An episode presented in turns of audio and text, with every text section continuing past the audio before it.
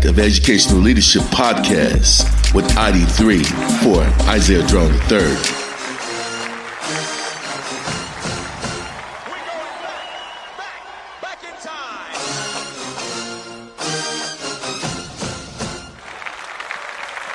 Welcome to another impactful night of the Impact of Educational Leadership. This is episode 68. I'm your host, ID3 for Isaiah Drone III. Tonight's panelists are Buddy Thornton. Buddy Thornton, please say hello to the people. Hello, everybody. Honor to be here. And we have Rick and Jen Bolay. Please say hello to the people. Hi, folks. Glad to be here. Good evening. Glad to be here. And we have pro NFL player Curly Scales. Mr. Scales, please say hello to the people. That's former player. Hello. And good evening. Absolutely, absolutely. We thank you all for being here. Tonight's topic is sports and positive youth development. Sports offers a way to learn sport and life based skills. Most sports program environments have a nurturing and supportive environment with high expectations, which in most cases uh, give youth the chance to develop positive relationships and connections with adults, peers, and the larger community. Positive youth development practices support young people with development skills that will empower them to succeed in school, in family relationships, and in community. Sports provides an interactive way to learn. Positive youth development builds on learners' five C's. The five C's are competence, confidence, connection, caring, compassion, and character. The sixth C is contribution. It is attained when a person has more fully realized those five C's. Positive youth development is an all-inclusive background outlining the supports all young people need to be successful. Tonight, we will have a conversation about sports and positive youth development. Our first panelist tonight is Mr. Buddy Thornton. Mr. Buddy Thornton, please tell the listening audience a little bit about yourself and what you're doing currently. Well, first of all, I want to uh, say uh, uh, welcome to all my esteemed panelists.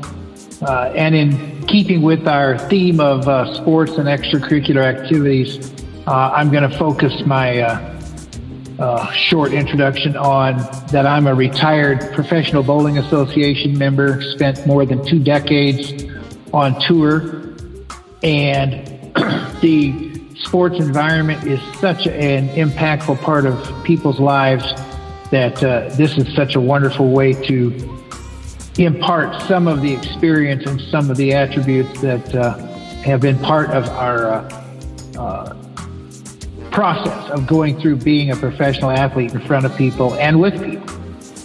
A- absolutely, absolutely.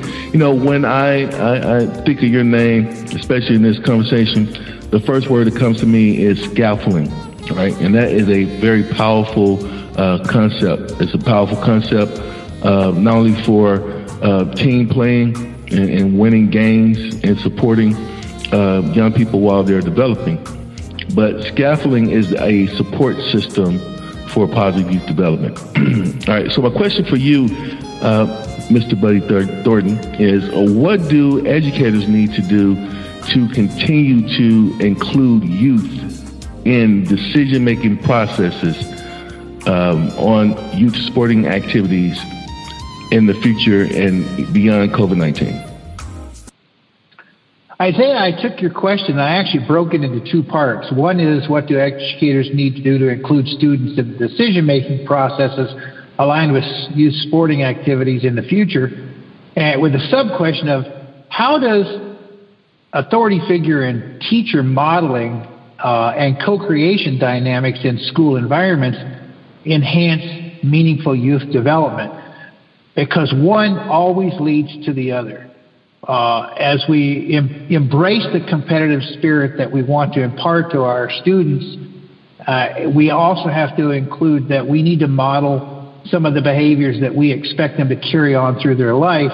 And we need to allow them to have a voice and co create how impactful that can be, not only on the athletes themselves, but on their associates in school, the people who uh, watch them play, the people who support them, the uh, people who are ancillary around the actual sports. So that there's a huge dynamic that uh, goes into not just for the athletes, but also to everyone in the school environment.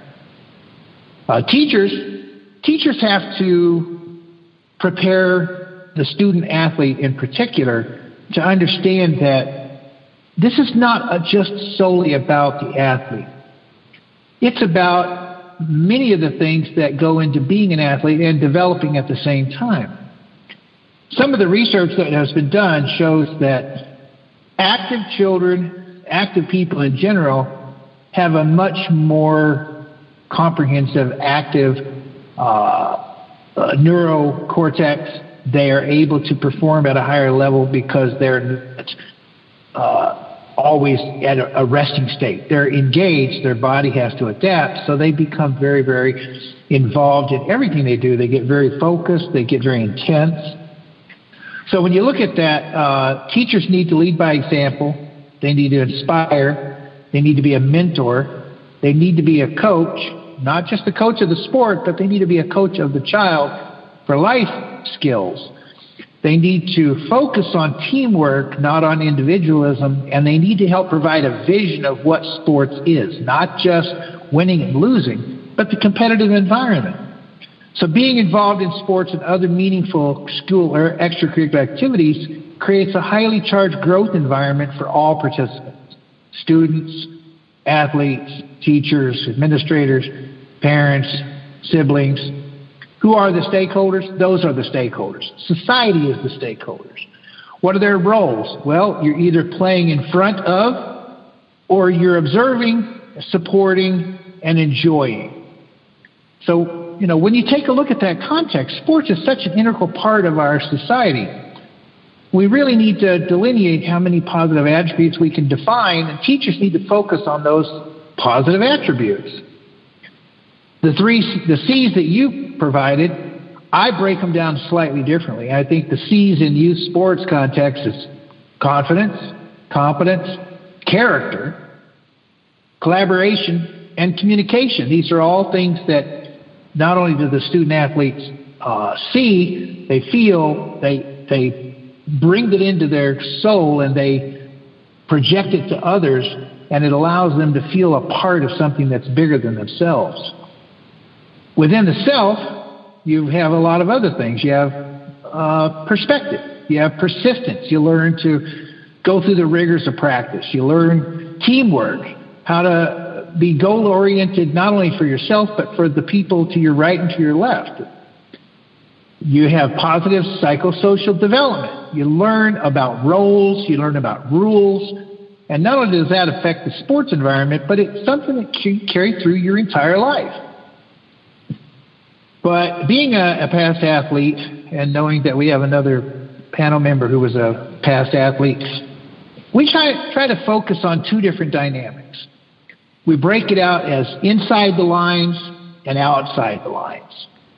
Everyone knows that inside the lines, you need to play hard. You need to strive for excellence. Teachers need to drive that. Coaches need to drive that. We need the student athletes to evolve for the better. Obviously, we look for character above all else. And to do that, we have to convince them that winning is not everything. You have to be willing to accept outcomes. There can only be one winner. There's always going to be a loser. But everybody can walk away as a winner as long as they have the right perspective and the right attitude about what sport really is. Because outside the lines, when the game's over, we have to understand that we need to seek relationships over rivalries. You know, it's okay when you're when you're on the field, you need to beat each other up a little bit. You want to you want to win at all costs, fairly, competitively, but you have to also understand that outcomes are fleeting even a Super Bowl winner still has to face another season the very next year. But honor, dignity, and respect is something you can carry with you forever. That's, that's really the essence of what teachers need to teach student athletes and the people who support student athletes. That the game is integral to our soul. It allows us to be more than ourselves, but at the same time, we need to embrace what it, we can carry on from the sports environment into our life. You know, Mr. Thorne, when I asked you that question, before I gathered that question, I had to make sure that this was going to be a proper handoff to start uh, this discussion tonight because you are uh, the positive social change agent pro. And so I want to be careful that I could see and the listening audience could see through your lens. We could see that model. We can see uh, that infrastructure, that structure that you call co-creation. And from it, what I gathered, because there was a lot, so I'm just gonna I'm just gonna cut a slice from that pie, if you will. and what I got from that was when you participate then it stimulates the mind, the vision, the perceptions, and it gives direction. And so, what you told us is that when you teach our youth how to make uh, positive decisions and choices, then they lead to positive direction. So, we thank you for adding value to this panel discussion tonight and starting us off, sir. That was certainly my pleasure, and uh, I'm, I'm just really, really chomping at the bit to hear what other people are going to offer as part of their contribution. Absolutely. And with that being said, our next panelist and and tonight what comes to mind is the word vocabulary. But uh, our next panelist is uh, Mr. Rick Bolay, and again, this man is one of the busiest working men in Texas. Uh, but Rick, welcome, and please say hello to the people and tell us a little bit about what you're doing now. Hi, uh, my name is Rick Bolay. I am a music teacher in the Killeen Independent School District. Uh, as I mentioned, I originally hailed from Pennsylvania. That's where I got uh, my undergraduate and graduate collegiate degrees in. And uh, I'm currently, like I said, teaching in Killeen and also am the president of Killeen Educators Association, uh, where I help advocate for employees in Killeen ISD. Uh, the word that comes to mind when I'm thinking about you is vocabulary. And why is because, well, when you talk, when, when I hear you teach, I, I always hear approaches. I always hear strategies uh, that that we can use to enhance a higher order of thinking, right? And so I that's what we expect from you uh, in these panels discussions like tonight. And um, You know, I know there's not any pressure for you, but with that being said, uh, my question for you is how how do we effectively honor and appreciate the younger leaders and their voices? You give them one. Uh, to me, what you're speaking of in that question, and, and thanks again for having me on, I really appreciate it. But what you're speaking of in that question to me is one about developing leadership. And my own personal experience is in a slightly different kind of support. Uh, I'm a huge marching band fan, and I know you're asking what marching band has to do with sports. Uh, I'll tell you, it has a competitive component, whether or not it's formalized by an award or a win or a trophy. Um, if you've never seen the clip of the ESPN crew hooking up a percussionist to an EKG and then watch his heart rate soar to over 180 beats per minute when standing on the sideline watching his friends march on a football field, by the way, that's the same heart rate as a marathon runner, uh, let me know. I'll gladly look it up for anyone and show it to them.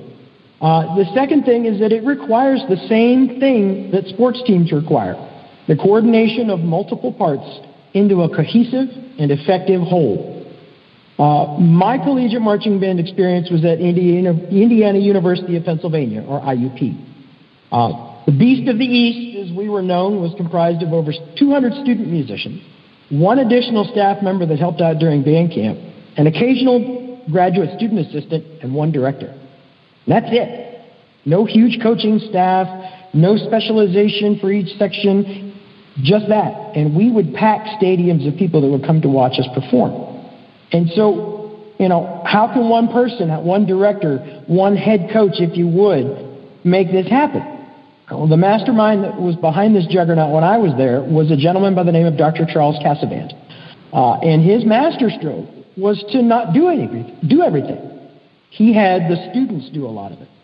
I mean, yeah, he wrote the drill and he guided how it and the music were taught in terms of the sequences and such. And it was his vision that we all followed. But the bulk of the actual teaching was done by student leaders within the band. And he, he used to say that teaching music and drill to 200 people is not a one man job. And student leadership plays an important part in that band. And it was. And the ownership in the final product that he bestowed on them and on us while I was there manifested itself in so many ways. In the short term, it created a pride of self and confidence in yourself in oneself that caused the band to, to work to be its best. We did a, a, lot of recruiting for the university back then, and our schedule was pretty hectic. And we often performed for tens of thousands of people each fall, including at pro football games. So, because of that packed schedule, changes were infrequent, and they often required a lot of effort and adjustment on the part of the students to make that happen. So, the band had a policy of only making decisions to change its schedule by unanimous vote. So if the group, the entire group didn't vote for it, it did not happen. Which made it all the more remarkable my rookie year that a group of over 200, I think it was 260 some musicians that year, in a non-competitive marching band, we didn't get, we didn't compete against other colleges. But we voluntarily agreed to do an extra practice for three hours in the pouring rain in late October when it was 37 degrees. And we voted for that willingly because we knew we needed that work to give that kind of quality performance that we wanted to give. And he, by giving us our voice and by making us a part of that process, allowed us to care and be a part of the product, not as a tool, not as a resource to be used, but as a valued member. And the long term impact of that was even more profound. Because as student leaders, we also learned the foundational things that we needed for we as music teachers to teach. We literally learned this by teaching our peers. And we benefited from that when we got out into the world after college because we had experiences that we knew that we could convey to others down the line. And when you look at and I hope Mr. Scales would agree with me on this. When you look at the great sports teams and organizations that have existed, you, find those same elephants. And I'm sorry, elements. Two of my favorite coaching figures are our current Pittsburgh Steelers head coach Mike Tomlin and San Antonio Spurs head coach Gregg Popovich. And the reason why I like them so much is that they both embrace team first concepts and leadership within their respective locker rooms that goes just way beyond what they do as head coaches. Uh, Tomlin's well known for his signature line, the standard is the standard. Um, Popovich is, is equally blunt, if not more so, about unselfishness. Uh, he likes to say, no one's bigger than the team. You can't do things our way, you're not getting time here, and we don't care who you are. And I, I love how both coaches exemplify that same grit, determination, vision, and willingness to, to not allow ego to get into the way of progress, to allow others to share that workload, the spotlight, and the credit in the same way that Dr. Casavant did when I was at IUP, right? And so the balancing act, which has been made even more difficult during COVID, is that you as a coach or as a leader or people who are leaders, student leaders, athletes, have to find that way to give the youth, the less experienced on the team, their voice and their ability to not only contribute, but have that contribution be valued. And if you do that, it helps create those five C's that you speak of, and, but it also helps to provide and instill that ability to help pass that torch of leadership down to those who are going to come after them. Because our time is limited in terms of when we are at our peak and we are doing what we can. And we have so much more of a legacy when we allow others to share in the glory and to share in the success and to share in the experience that we can then pass along. What I heard you saying, and thank you so much for that response. What I heard you give us was the keys to greatness. And it was perfectly aligned, I believe, to what uh, Buddy Thornton, the Positive Social Change Agent Pro, spoke of about that lens, about that direction, about that perception, about the co-creation, about the interplay, about working together, uh, and and finding that leadership, finding that voice through experience, uh, through that that seasoning, I like to call it, and so and it helps students better understand, you know. Uh, what necessary adjustments need to be made. You talked about music. You talked about modeling those skills or those those techniques. You, I mean, and that comes uh, that comes through uh, with practice. Uh, as a musician yourself, as a conductor yourself, there there are chairs. There, you know, you have first chair, second chair, third chair, and on and so forth. But you cannot get through those those different levels right, without trial and error, right? And so you have to go through those uh, band caps. You have to have those practice sessions. You got to have those tutoring sections, sessions, the, those sectionals, those rehearsals to get to first chair. It does not just you know come to the talented people, right? You have to put your work in. You got to put your heart uh, in it. You got to put your sweat, you got to put your tears in it, and you got to fight for it because when it comes time to make that movement on that piece of music, on that score, if you're out of tune, you'll throw the whole movement off, right? And so moments are important. When it's time to shift, you have to be, like you said, at your ultimate um, peak, the ultimate performance, the ultimate level, right? And so, but this comes about through training training, training, training is what separates uh, the real from the fakes, right? and so I want to thank you for that response, and I believe is the perfect uh, segue, if you will, to our next panelist, and that is uh, Mr. Harold Scales, former NFL uh, player. And Mr. Scales, please say hello to the people and tell us a little bit about what you're doing now, sir. Uh, good evening and hello to everyone. Uh, I have been sitting home in COVID for nine, ten months. That's what I'm doing now.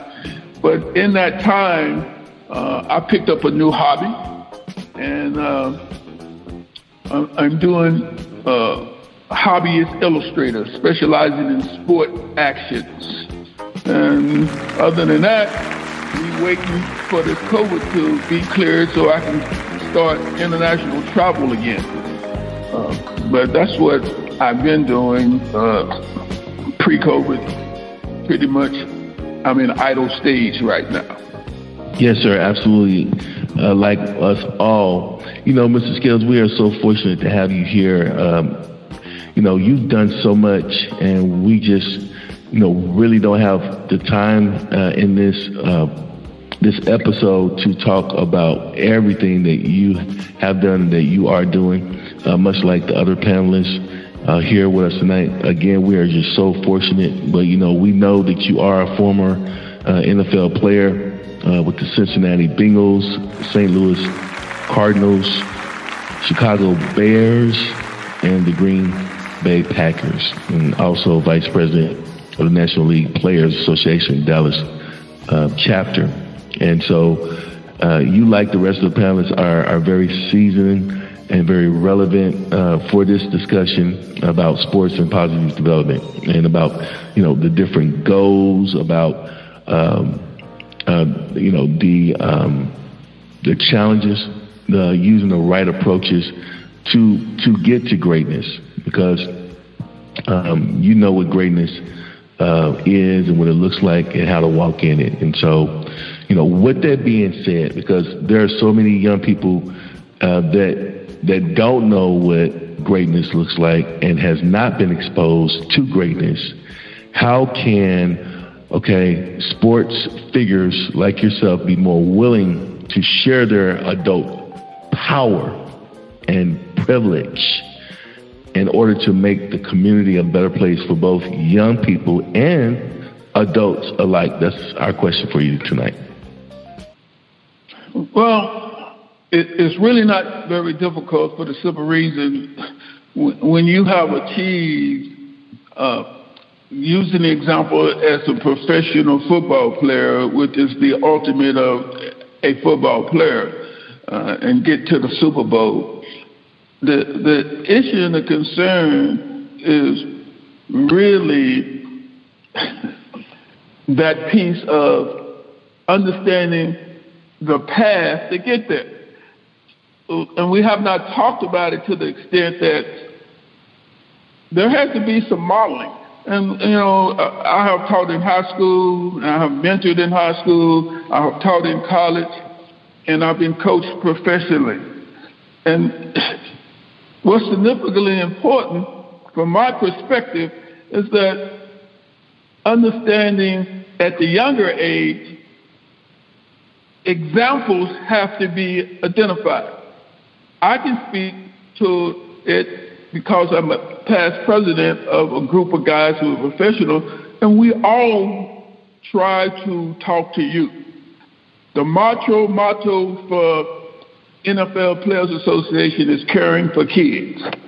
It's kind of mandated that we talk to kids, that we make a presence to kids, because we understand how we are looked at. And I can speak to it because the, the reason I started wanting to play football is because a professional player came to my school, and I happened to know him and the examiner said, well, oh, that's what he does? Oh, I might can do that. But then the next piece is, how do I go about doing that? so I'm in, I, I'm playing at seven years old, having fun. Okay, junior high, having fun. Now I'm in high school, but in that fun, here's what's going on. And this is where coaches and teachers are very critical. Hey, they got to have some guidance, and it got to be real. We read counterfeit at youth. We read that. Just go back and think about it. You know? So that guidance got to be sincere. And I know that it's tough because now we teach to the test which is not good because now we're not dealing with the reality of educating this place called Earth. Because it's very diverse, all kind of stuff. And when we teach into the test, we got problems that we don't deal with because we should be teaching these problems. Yeah, just like coaches dealing with it in reality, it's tough for teachers in the classroom. You know? So that part is significantly important. Is amen. I make it a habit to go to schools, and sometimes I get to spend more time based on if, if uh, the feeling of the emotions of, oh yeah, I, I need to make more than a couple of visits here and create some presence because you see it and you can feel it that sense of feel of folks wanting to talk to you and wanting some feedback and how to go about doing it. You know, in high school, learning, uh, well, it, it's no different from high school and college because you have the intrinsic and these the, the kids that want to have it, looking for it. Those are the ones you really don't have to deal with. Those that who are uh, extrinsic learners is there because I got to be here. How do I motivate them? Yeah. So athletics help a lot of extrinsic learners. I can tell you it did for me because if I don't pass my classes, I'm not going to get a scholarship. you know, understanding that. So I'm going through high school in the area of integration. Matter of fact, I was the first group of integration with an understanding of man, I'm trying to play professional ball. That's where I want to go. But didn't have the information or the equipment to address going about it because I didn't ask any questions. Until a teacher sit me down, says, Hurlis, my husband tells me you're a pretty good athlete. And I told her, I think so. She said, Are you planning to go to college? I said, Yes, ma'am. She said, uh, You can't go to college if you don't pass English. Well, she was my English teacher. You know? Now, I've never put the equation at that point in time in my life about passing my classes and going to college. So when I had that message and I saw that it was going to possibly impede my process, guess what happened? I started studying English. Started doing better in spelling, doing my homework. You know? Now, I'm gonna progress forward, and I'm in college. I'm in I'm in uh, instructor in college, and a baseball player tells me he's going to a Division One school, and that on scholarship I don't have to go classes. now, uh, and I said, "Who told you that?" And, and I explained to him, do you understand a coach's job is on the line on based on folks that he gives scholarships and they're supposed to win and perform at a certain level? And if that don't happen, he gonna lose his job. So you think he gonna give you a scholarship and you don't go to class? I say, who tell you, my friend? Well, he's not a friend. You know? So my philosophy has always been what is it you want to do? How do you go about doing it? And when you address those things, guess what? It ain't to be easy. So I always speak to goal setting. And what happens in the goal setting is the short term, long term, mid and midterm goals. But there's going to be adversities. How bad do you want the goal you're trying to attain? Okay? Eh? Guess what? If you can persevere in those adversities, man, you really want this. Yeah. I use something very easy. Hey, how many of y'all got cell phones? I ask the question, how many got cell phones? Did you have to beg to get those? No? They're not cheap. So that's the same attitude that you have to have about your goals. You gotta want it and you set the goals to get there. In that process, you learn how to communicate. You learn the structure of dealing with other people, and yes, you're gonna have a lot of losses. I was on a one in ten season in my college year, but it didn't stop me. I got cut from a football team, but it didn't stop me. You got to want it, whatever that is.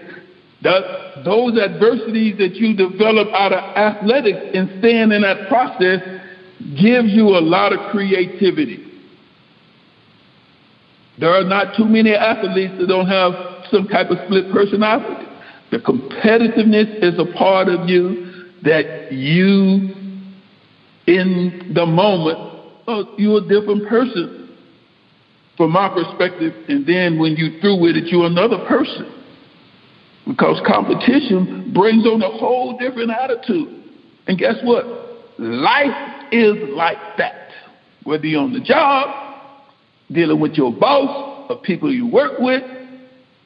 Yeah. So my issues are concerns of from a coaching point of view, they have a lot of control. But in the classroom, there's not as much control you need to have to teach. To teach those things that's about life and being educated at the same time. Because I'm teaching to the test. That's, I don't see being relevant in our communication, in our educational system. Athletics is a separation of man. Anybody being an athletic, meaning in any kind of competitiveness, you are going to get a better person, period. Because in the process, he or she is going to have some issues and some adversity. And guess what? A coach is there, if he or she is worth their salt, will help them make the adjustment.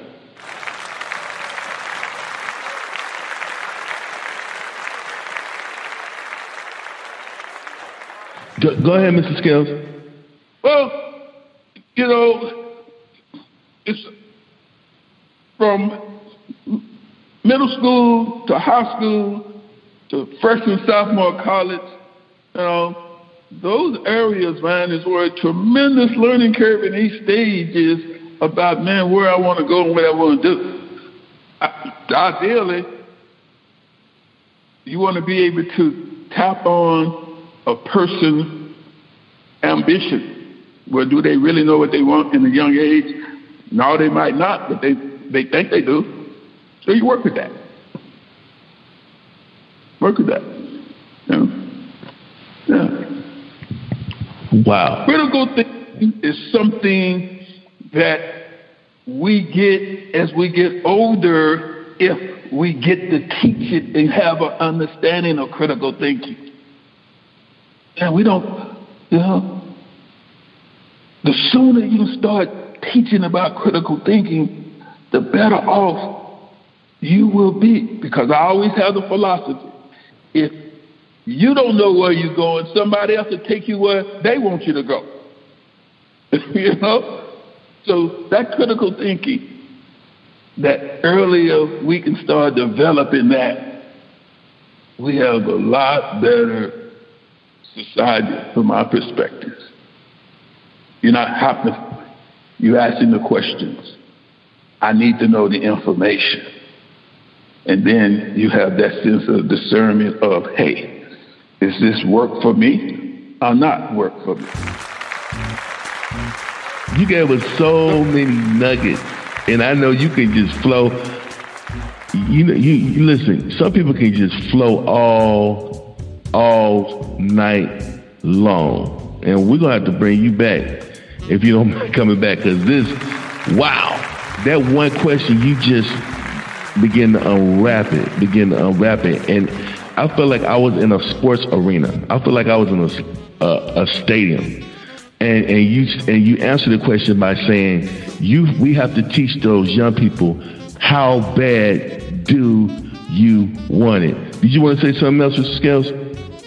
Okay, so you know we, we can always feed off of each other, man. Just uh, you know, uh, it, it, it, you know, the the process is it ain't simple, and everybody on the panel know it ain't simple. But we got to help the the youth understand it ain't simple.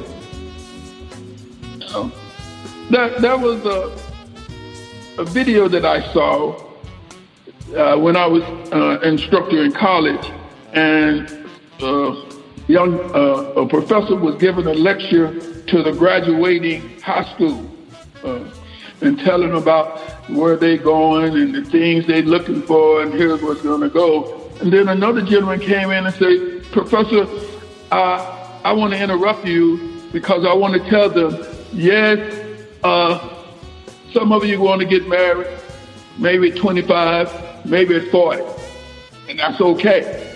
Some of you, all of you want a job. You might get it the first year, you might not get it to five, five years now, but that's okay. You know, knowing what you want, it's not going to be easy. It's not going to be easy. That's real. Wow. You know, I feel like I've been on a scavenger hunt, and I just, and I've just been going and finding and, and hunting for the good stuff. And you know, with that being said, Mr. Scales, thank you for for your response, and definitely we will be bringing you back. Uh, this was just so so good. I feel like I was eating at a table, uh, and I mean, you had a full spread. Uh, I want to pull while we got her here because she's a counselor. I, I want to see. I kind of want to see through her lens as well.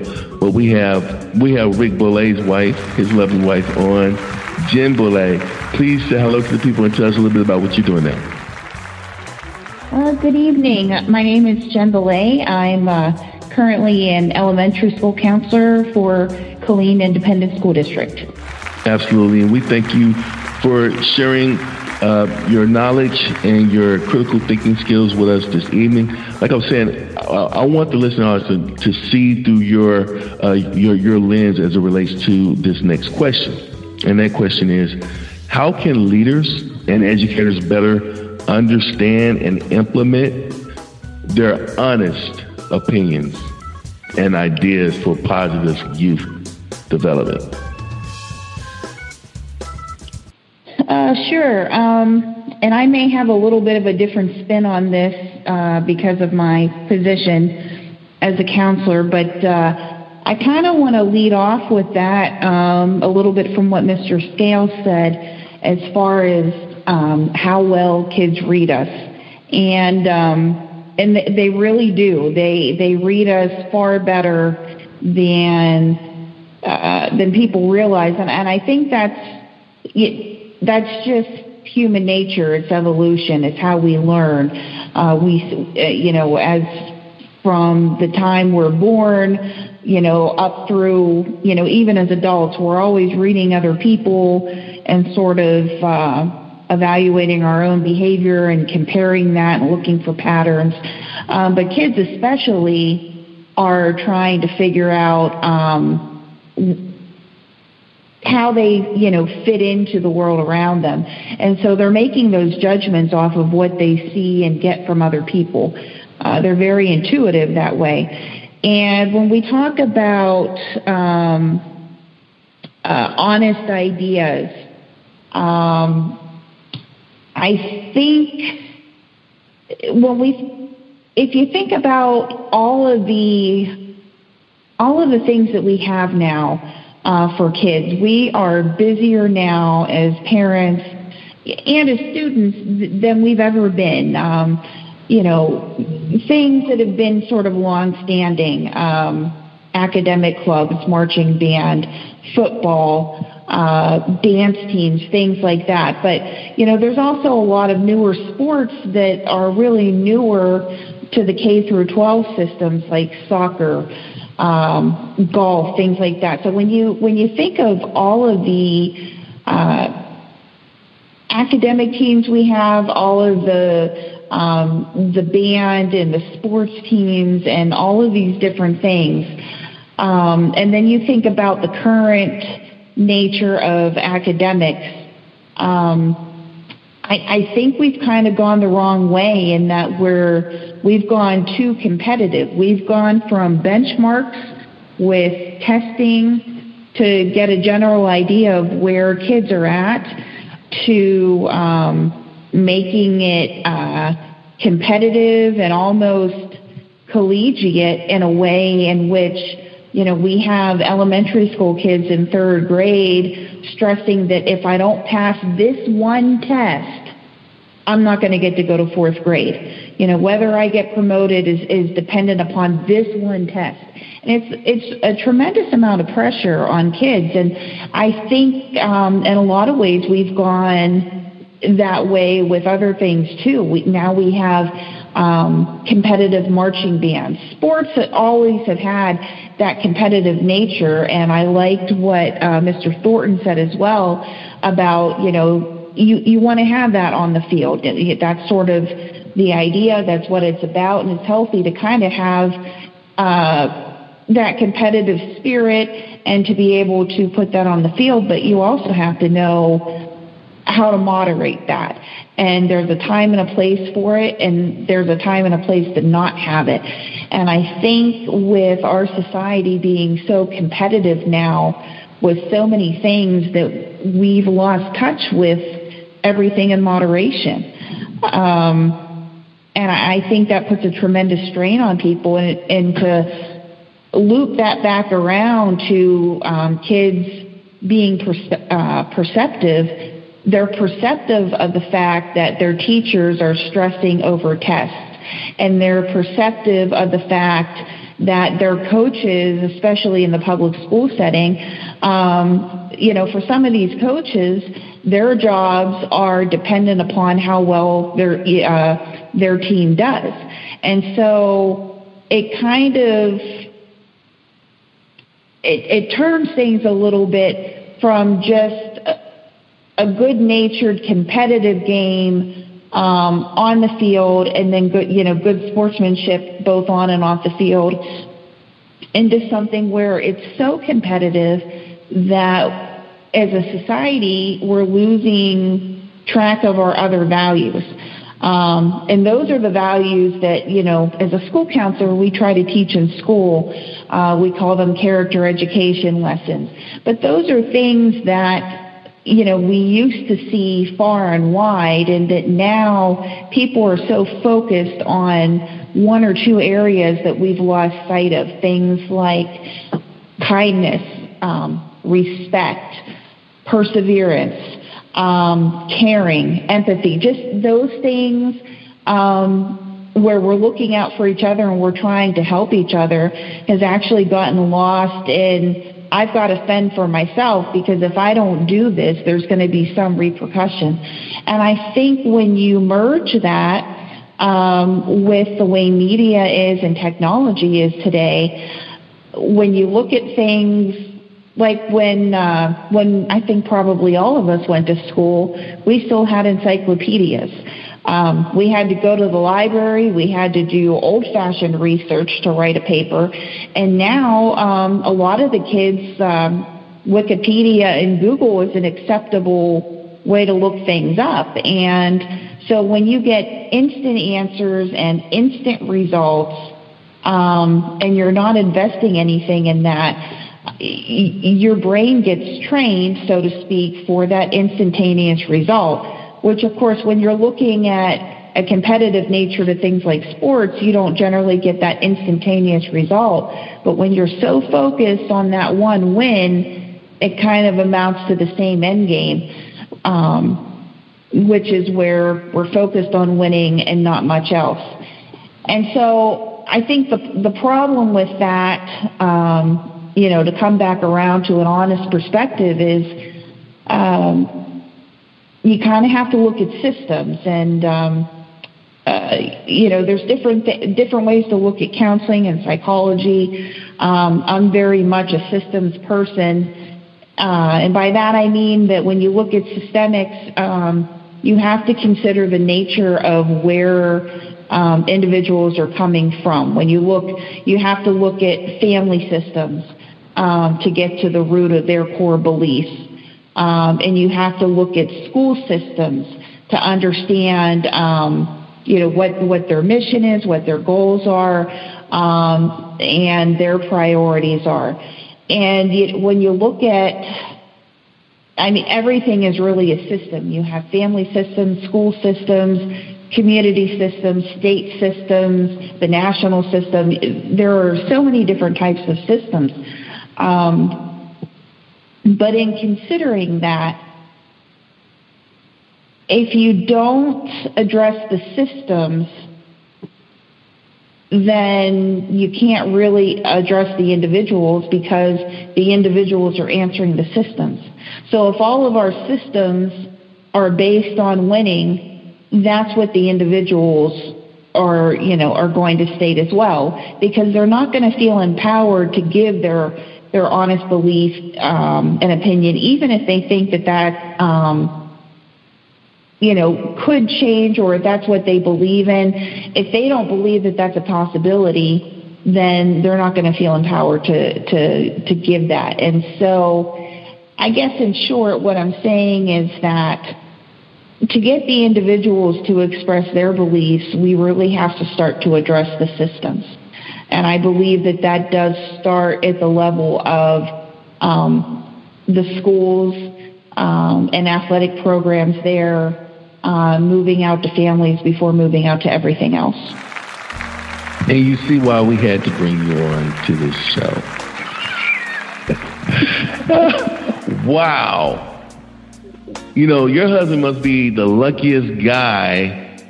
I'll let him tell us, but you know, you talked about you see, I knew it was coming. you talked wow. I'm gonna say this real quick because we're we're out of time, but you talked about the different layers of the environmental perceptions of adolescents based off of their influences. That was so profound that that's another podcast all by itself. I can't even, I would, I dare not touch that. It was so rich. It was so in depth.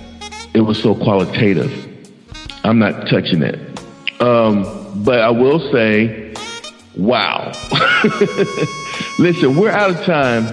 So let's do this. Let's do a round table and whoever wants to go first, they can. But just give the listening audience a word of encouragement. Uh, just a word of encouragement. I think from this discussion tonight, there's a lot of work ahead of us. And so could you just please give us a word of encouragement? Whoever wants to go first, you can go. Uh, I'll jump right in there, Isaiah. I wanted to uh, piggyback on a little bit of that. uh, two two scenarios from my uh, my very very long decades of experience. Number one, back in high school, and I grew up in a very small town where everyone was focused on uh, community activities.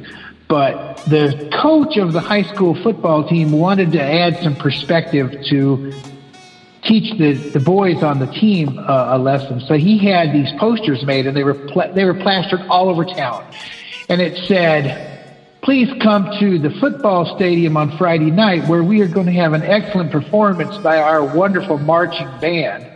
And you are more than welcome to come early and stay late to enjoy the athletic activities that are taking place around the excellent band performance. And that taught a lesson to the students and got people in the right frame of mind to understand that it's all about character, it's all about perspective, and it's all about sportsmanship. That sports is not the only thing there. It's important, but it's only important in perspective. Fast forward to my pro career, and of course, there's only one winner of every tournament, and I played an individual sport, and I was at a tournament, and I got knocked out early, and one of my childhood heroes also got knocked out about the same time I did. And as we were walking away from performing, he looked over and saw me and my wife, and he said, "You know, why don't we catch lunch and a movie?" So in just one sentence, he broke down the essence of inside the lines and outside the lines. Inside the lines, we had to compete, we had to want to focus. Outside the lines, it was all about relationships, community, and being brothers. I really appreciated every person's contribution on this panel tonight. And uh, I especially enjoyed uh, Buddy's advertisement for the marching band just now. Appreciate that. Uh, but what I really would encourage everyone to do is to listen to this again. Listen to it at least twice. Because not only are you hearing the different components of the five C's and, and, and much more than that, but you're also hearing from each person how they fit together and how, when done properly, can address a lot of things, uh, especially in terms of the critical thinking and, and decision making aspects uh, that that uh, everybody touched on, and I was grateful to hear that. Um, so I would encourage you listen to this a couple of times because there was a lot of material here. Um, and, and, and take that time to, to, to digest and process it. And I think you will benefit greatly from doing so. Uh, I, I really liked what um, uh, you said at the be- uh, at, at the beginning about uh, with the football coach and the band. I, I think that that is. Um, I think that's a fabulous lesson. Um, and I, I, you know, I think just speaking of character and speaking of um, transparency and honesty, I think it's just re- really good to start to um, to take a to take stock of where we're at right now, and um, I guess just come back around to moderation. I, I think, you know, in a lot of respects, our society has kind of gone to different extremes. And I think in order to get people comfortable again with, um, you know, kind of branching out and giving their, their own opinions and ideas, um, people have to be comfortable putting those out. And a lot of people, I think, aren't, uh, you know, when we have sort of polar opposite ideas. So I, I think that we just kind of need to get back to being open and accepting of um, different ideas and uh, different areas. Um, you know, maybe for sports that would be, be you know accepting the band and for the band accepting sports and so on and so forth. So I think it's just important that we um, that we value everybody's differences um, and. Uh, what we like to do and sort of support all of that. And I think that character building really um, starts there, you know, with being caring and being available um, for all people and kind of goes from there. Early on, it was mentioned about two professional football coaches that one thought well of. And, and I want to give this caveat when you look at the successful level of the ultimate teams to get to the Super Bowl, look at the personality of the head coach. Whether it's from Lombardi days through the, uh, uh, the Pittsburgh Steelers days, the New England days, look at the personality of the coach they define, and we're talking about grown men making millions of dollars on being directed. Yeah. So if you got grown men making millions of dollars, let's take the step down. What about my middle school kids? What about my freshmen, sophomore, high school, and then in college? Directions and the personalities. Now, there's always exception to the rules. You know, because the Kansas City coach, chief coach, is far different from any other Super Bowl winning coach. But that's an exception. But as a whole, look at the personalities. From grown men making millions, that same thing has to happen at the lower level of. Again, tonight was powerful. Our panelists tonight were Buddy Thornton, the Positive Social Change Agent Pro, Mr. Rick Bole, Jen Bole, and Mr. Hillis Scales. Good night.